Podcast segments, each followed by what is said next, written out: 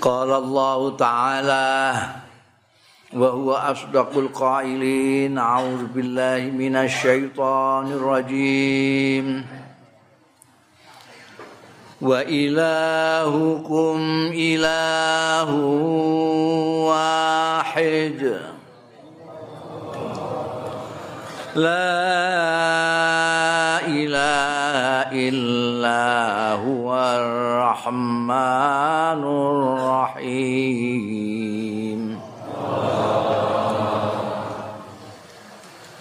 wa ilahukum utawi pangeranira kabeh iku ilahun pangeran wahidun sing siji ngijeni La ilaha. Ora ana pangeran sinembah illa huwa kejaba Gusti Allah taala. Ar-Rahman kang paring welas asih ning sapa wae? Ar-Rahim tur kang welas asih ning wong-wong sing mukmin. Niki penting niki Islam niki. Ayat niki ayat Islam. Ayat ibadah. Ayat sing makna awake dhewe merdeka. Ditegasaken wonten ayat menika pangeranmu kabeh kuwi ya pangeran sing siji ngijeni kuwi Gusti Allah taala. Ora ana liyane ora ana liyane ya mung siji ku ngijeni ku iku pangeran. Nek isih padha karo kowe ora jenenge pangeran. Apa meneh sing sak ngisormu? Ora pangeran. Ora ana pangeran kang disembah kejaba Gusti Allah taala. Ilahun menika pangeran sesembahan. Biyen tiang niku sesembahane macam-macam tenggene zaman jahiliyah niku wong Arab niku sesembahane atusan. Ana lata nek dikeki jeneng dhewe jenenge lata jenenge uzza. Mulane Abu Lahab sing dijuluki Abu Lahab niku namine Abdul Uzza Nego pengirane ki ambek Uzza. Nang sing Abdul Lata. Waki. Dadi nek tenggene Ka'bah ngoten niku nggih nggawa pengirane dhewe-dhewe. Ana atusan. Ana sing dititipno diparkir tenggene Ka'bah mriku, ana sing go mulai. Ana sing kaya glali ngoten di bar, bar disembah terus dipangan. Iya. Nah, Kanjeng Nabi Muhammad sallallahu alaihi wasallam. Rawuh kanggo benerno tiang-tiang. Iki jane kan tiang-tiang mriku niku niku tahun duwe Nabi Agung namanya Nabi Ibrahim. Sing bangun Ka'bah Nabi Ibrahim karo Nabi Ismail ya diwarai carane ibadah namung ning Gusti Allah. Tak suwe-suwe macem-macem sing disembah niku macem-macem nganti atusan. Gusti Allah dhewe malah dilalekno. Ini Kanjeng Nabi Muhammad sallallahu alaihi wasallam.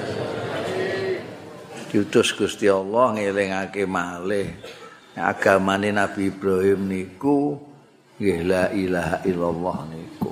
Jenenge Islam niku artine menyerahkan diri hanya kepada Allah taala. Aslama yuslimu islaman niku maknane menyerahkan diri hanya kepada Allah. Pasrah namung Gusti Allah. Ora ning ngene. Ora ning wong tuwa-tuwa rumiyin nek maknane la ilaha illallah niku la ilaha illallah ora ana pangeran sinembah kejaba Allah. Ya ana pangeran-pangeranan.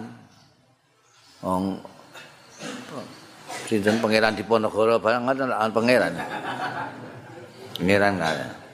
pangeran-pangeran pangeran ketoprakan tambah akeh mari sing disembah mok siji ora liya Allah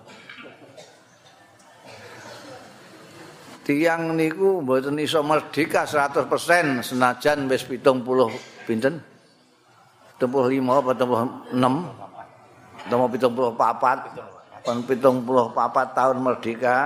Tapi kula jenengan durung merdeka nek durung iso la ilaha illallah. Nek durung Islam. La ilaha illallah menika ora ana sing tak sembah kejaba Allah. Ora ana sing tak ibadahi kejaba Gusti Allah ora ana sing tak tunduki kejaba Gusti Allah ora ana sing entuk njajah aku kejaba Gusti Allah ora entuk ana sing nyuyah aku kejaba Gusti Allah. Ora ana sing untuk ngatur aku kejaba Gusti Allah. Nah, niku nek jenengan sakit melepaskan diri hanya mau diatur tunduk pasrah manut ning Gusti Allah tok. Yes, oh, enak niku merdeka tenan. Wong jenenge merdeka. Lah nek mboten purun mok dijajah Gusti Allah tok. Wong niku dijajah oleh banyak hal. Membiyen niku dijajah karo watu. Dikongkan-kongkon watu padahal watu niki ana dukune. Jarine juru bicarane niku. Niki sing golek dhuwit niki niki sing. Dadi, "Kowe meh ning ndi?" Mesti tak takokno sik ambek iki lho pangeranmu. Gak oleh jane kowe kon ngidul ae. Ngandel. Mangke ajeng napa kawin eh kawin pondok kalih niku. Sik tak takokno pangeranmu sik. Kawin iki mbek sapa kowe? Kalih niki tak takokno pangeranmu sik. Ora jodohmu iki. Golek liyane ae. Ana sing wis wayahe ya ameh kawin. Iku iki dinane apa? Wah, gak cocok iki dinane. Naga dinane madhep ngidul. Iku jarene niku. Niku namine pendita-penditane sing nunggoni Ka'bah niku wah sugih dhewe niki ambake nampani wong-wong niku. Sing paling merdeka niku la ilaha illallah. Wes pokoke Gusti Allah iki nglarang ta ora ya terus. Gusti Allah nglarang nglarang mandek. Liyane gak Ampun terus di digenti karo sinten niku yang terhormat duit niku. Gimana? Itu kabeh dikongkon duit. Si sirah saka sikil, sikil nggo sirah mergo duit. Ana sing bojo. Pokoke ngalor ngidul ya bojo. Ana sing bose. Najan masjid wis kaya ala sholat bose jehmu kepengin main sak set engkas. Tenes karo bose diundang-undang masjid kaya ala sholat bose muni satu set lagi ya dik nggih iya iya pak iya pak kono wis khutbah Satu set lagi ya, Dek. Ya, ya. Nanti bar Jumatan ini. Mereka gak gelem namuk diatur Gusti Allah. Jenengan nek gelem diatur Gusti Allah tok suwe enak ra karo. Kula niku bila fakhrin, kula niku di, dikenal sebagai penyair. Oh, ora tahu sekolah tapi penyair. Nyair ngantek wong-wong penyair-penyair liyane takok kalih kula. Sampeyan biyen ning pondok apa diwarai? Sastra-sastra. Ya diwarai to nek gak diwarai masa aku iso ngoten. Jawab kula ngoten mawon. Dadi penyair. Iku kenal dadi pelukis. Wah, ora tau ning akademi seni rupa dadi pelukis. Hmm. Lukisan kula payu 50 yuta. Hmm. 50 yuta niku sing paling murah. Biyen kula takokake Kiai Syahid Allah yarham Kiai Syahid. Kiai. Nek lunga kaji ngangge dhuwit kepayon lukisan niku sepundi Kiai? Alhamdulillah. Kiai saya jawab alhamdulillah ya berarti halal namanya. Mas, ya tiga lunga kaji, sak anak bojo kan. Wah, lukisan. Ngelukis napa nih sing payu sak 50 juta. Ngelukis alip. Alip bloko-bloko niku. Wah, ngantek viral ning gone koran-koran disebut iki ono lukisan aneh. Payu saya sing tumbas niku. Wong sing duwe kakean niku. Pak Tantri Abeng itu itu ku seket juta.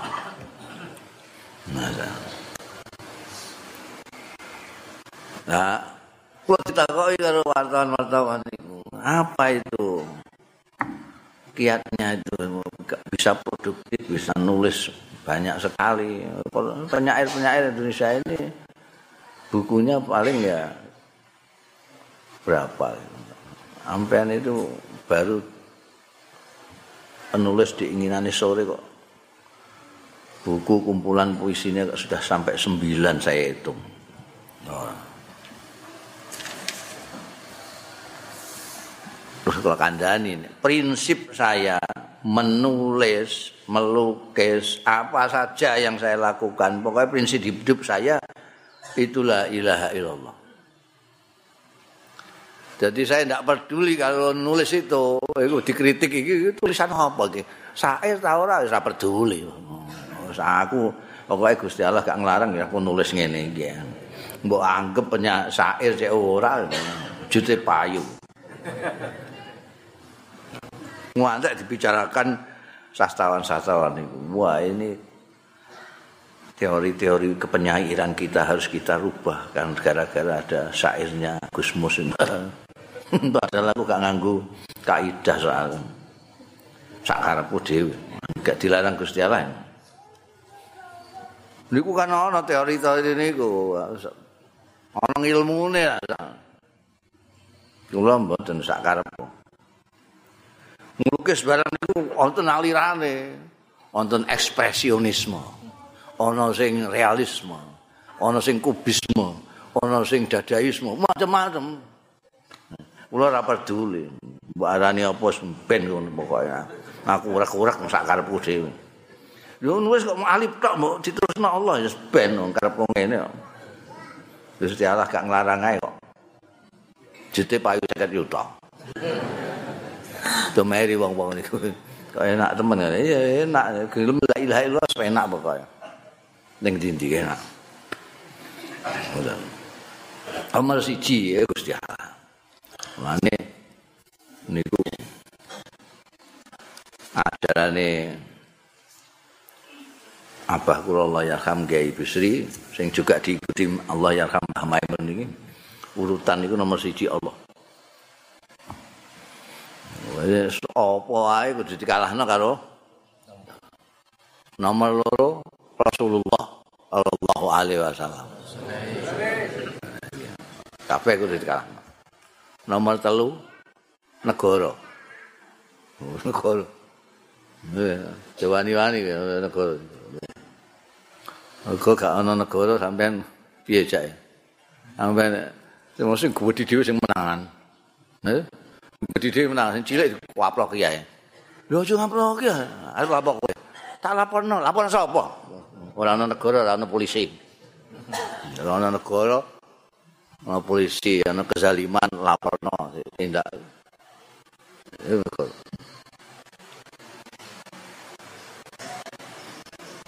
Setialah ati Allah wa ati Rasul wa ulil amri minkum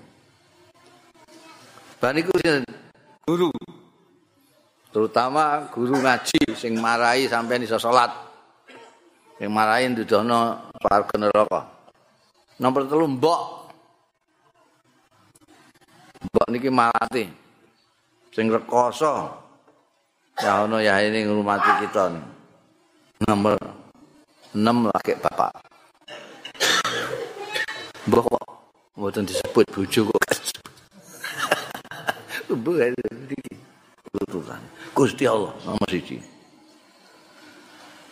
La ilaha illa huwa. Gusti Allah ngakagungan sifat antara lain sing, sing nalika teng ngene donya niki disebut Ar-Rahman. Ar-Rahman menika bangsane rahmah, rahmat.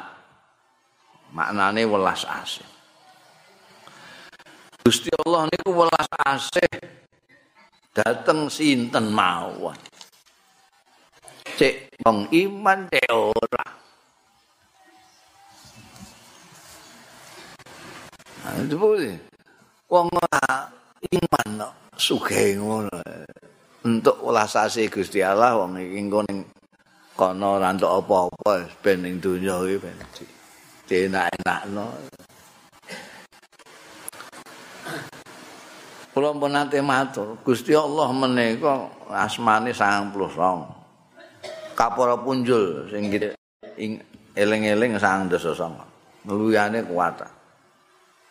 Antara lain adil, muntakim, wal niku sadidul iqab tapi turutene Gusti Allah. Sing dahsyat siksane. Zat yang pembalas. Zat yang adil. Tapi saat niki niki Gusti Allah tampil dalam Ar-Rahman Ar-Rahim. Awake dhewe angger apa-apa bismillahirrahmanirrahim. Ditonjolkan sak mangke menika Ar-Rahman Ar-Rahim. Nah nek mangke tengah akhirat Ar-Rahim menika hanya welas asih kepada orang-orang yang beriman. Gak beriman ya disikapi kali Gusti Allah dengan al-adlu, adil. Kowe mergo salah ya kudu dihukum. Adil niku ngoten. Kowe mergo berjasa dikai ganjaran. Kowe mergo apik ganjar apik. Elek dihukum elek.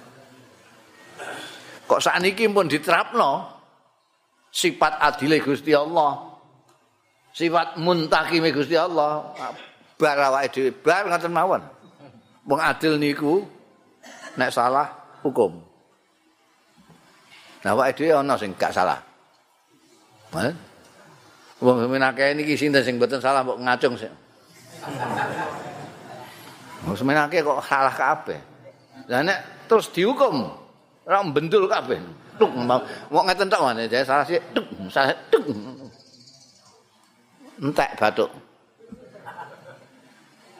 Bendut kabeh. Gusti Allah alam. Awake dhewe bejo kemayangan dadi umat Kanjeng Nabi Muhammad sallallahu alaihi wasallam.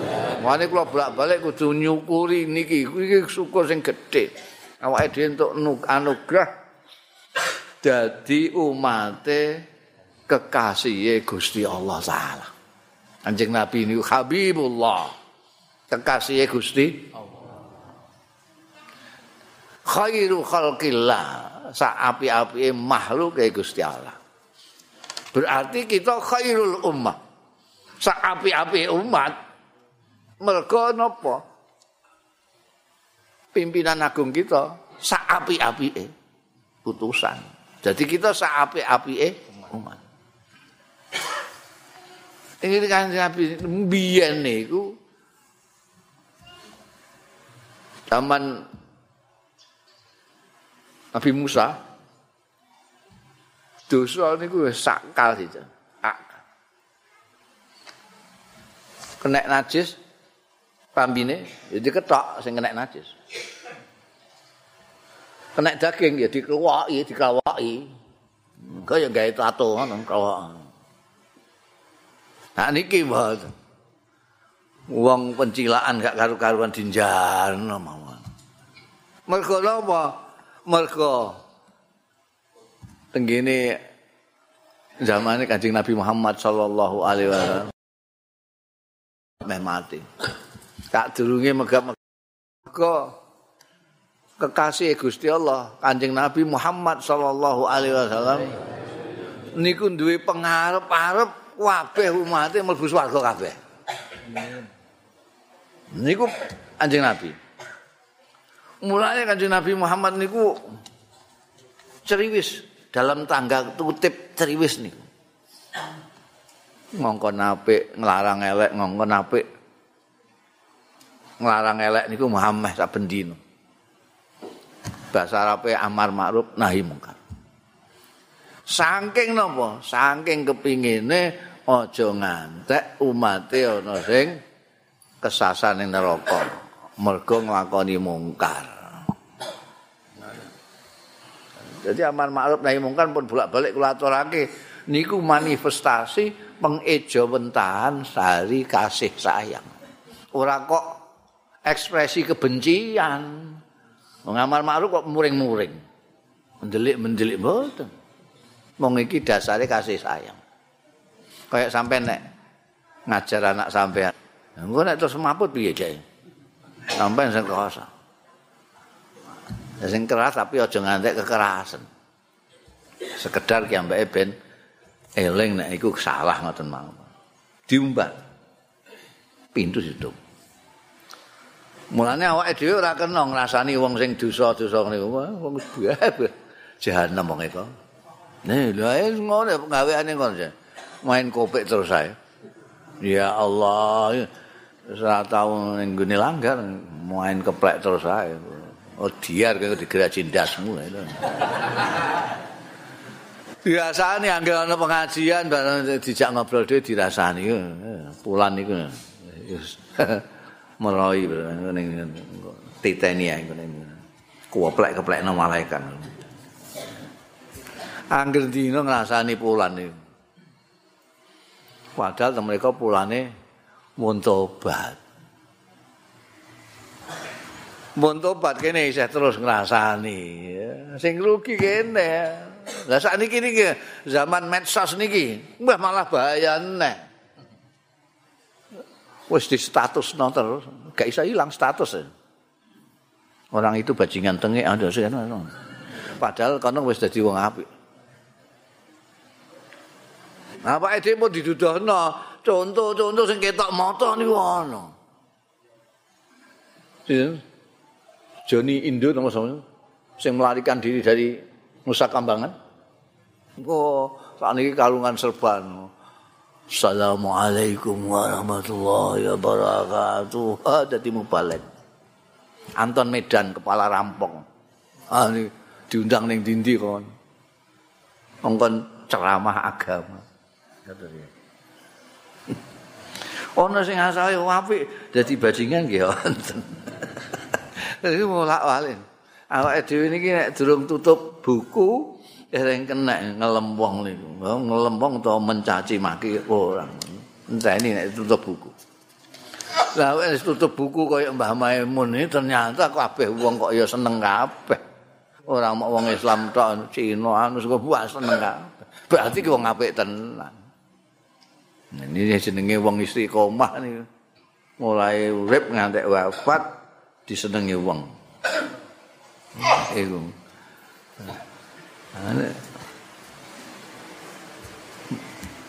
Niku bejane awake dhewe dadi umate Kanjeng Nabi Muhammad sallallahu alaihi wasallam. Diparingi resep supaya awake dhewe niku iso bebas merdeka, enak uripe nganggo la ilaha illallah.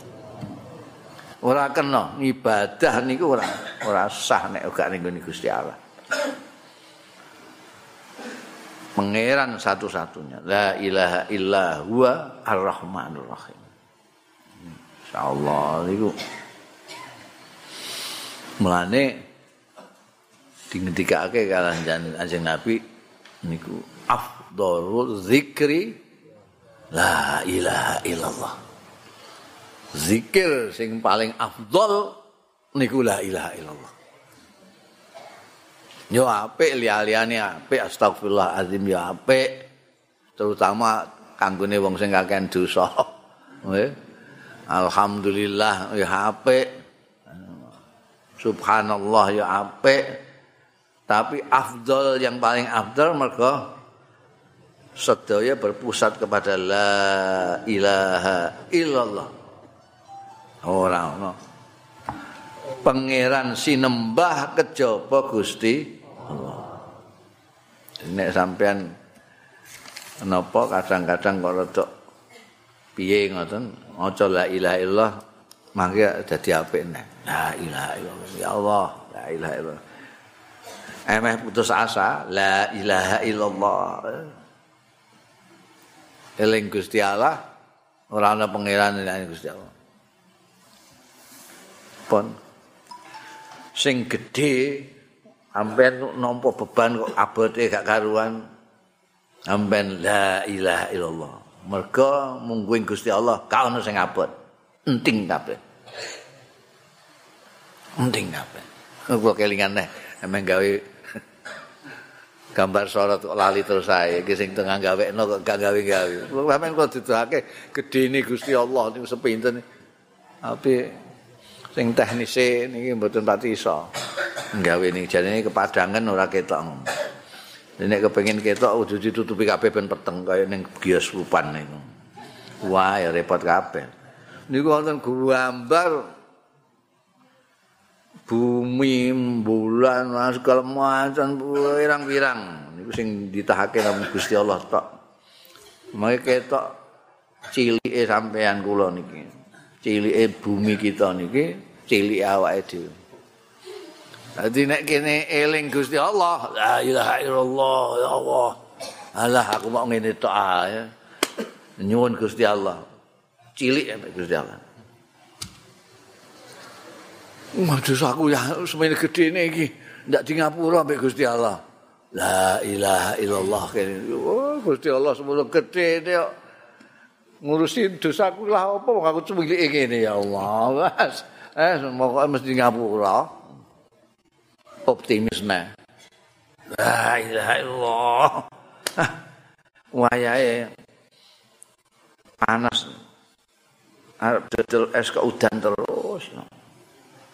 Alah iku cilik genti dodol ronde ra unek. La ilaha illallah. Oh penting. Azi tinggu. Yang niku kiai-kiai ini kalau perhatian ya ono wiridan favorit ini favorit niku ono. Niku dudono pribadi nih.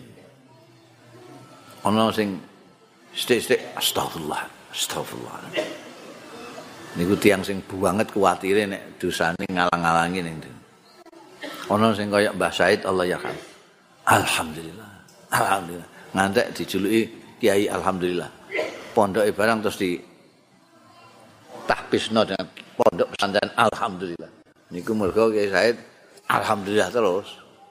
Wong rombongan kiai-kiai numpak mobil lewat Demak niku ngliwati napa kamar mandi terpanjang di dunia. Di wonten kiai enom sing Masya Allah. Maka ono sing tonton ane niku.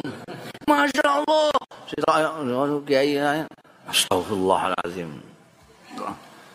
Innalillah ada sing kata niku Kiai saya dengan Alhamdulillah. Saking akeh syukur niku. Nek apa kula niku sithik la ilaha illallah niku. Ngono apa ae Wong kon santri keliru la ilaha illallah jong iki. Hmm. Ngoten niku la ilaha illallah. Kula nalika kula mulih komondok niku kan kok Lirboyo rambut kula gondrong nganggo bagiak.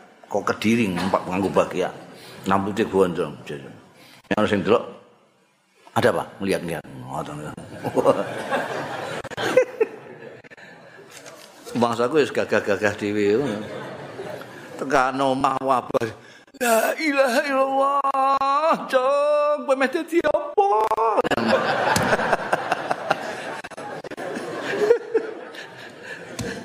La ilaha illallah. Terus rumah sakit kalau tuntun nggih la ilaha illallah aku mbok jak ning dia cung cung. Ana sing ngoten niku. La ilaha illallah. Mane mergo ketum napa kelingan Abdul Zikri la ilaha illallah. Ngeran. Hmm.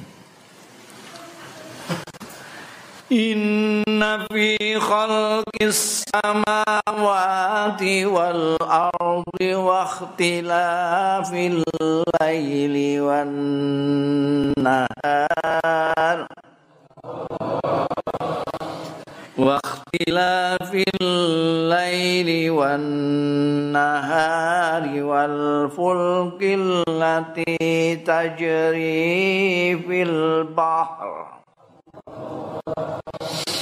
التي تجري في البحر بما ينفع الناس بما ينفع الناس وما أنزل الله من السماء من ماء وما أنزل الله من السماء من ماء فأحيا به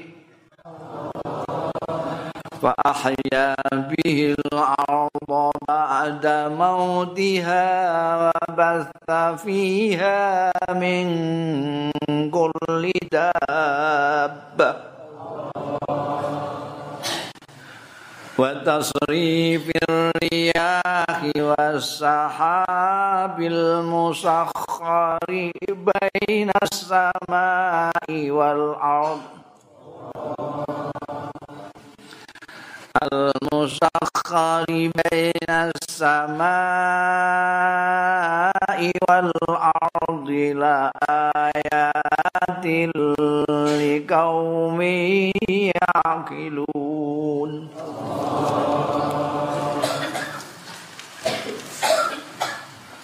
Inna fi khalqis samawati saat temene iku Ing dalem penitan pira-pira langit wal ardi bumi. Wahtila fil laili lan beda-bedane bengi wan nahari lan rina wal fulki lan perahu kapal alati tajri kang mlaku ya lati. Fil bahri ing dalem segara. Bima kelawan barang yang fa'u sing manfaati ya ma'anna ing manusa. Wa malan barang anzalallahu kang nurunake sapa Allah minas samai saking langit. Bayane nurunake sesuatu nyatane ma mimain nyatane banyu. Fa ahya mongko nguripake sapa Allah taala bi kelawan banyu mau al ardo ing bumi ing tanah bakda mautiha. Sakwise matine tanah sakwise berone bumi.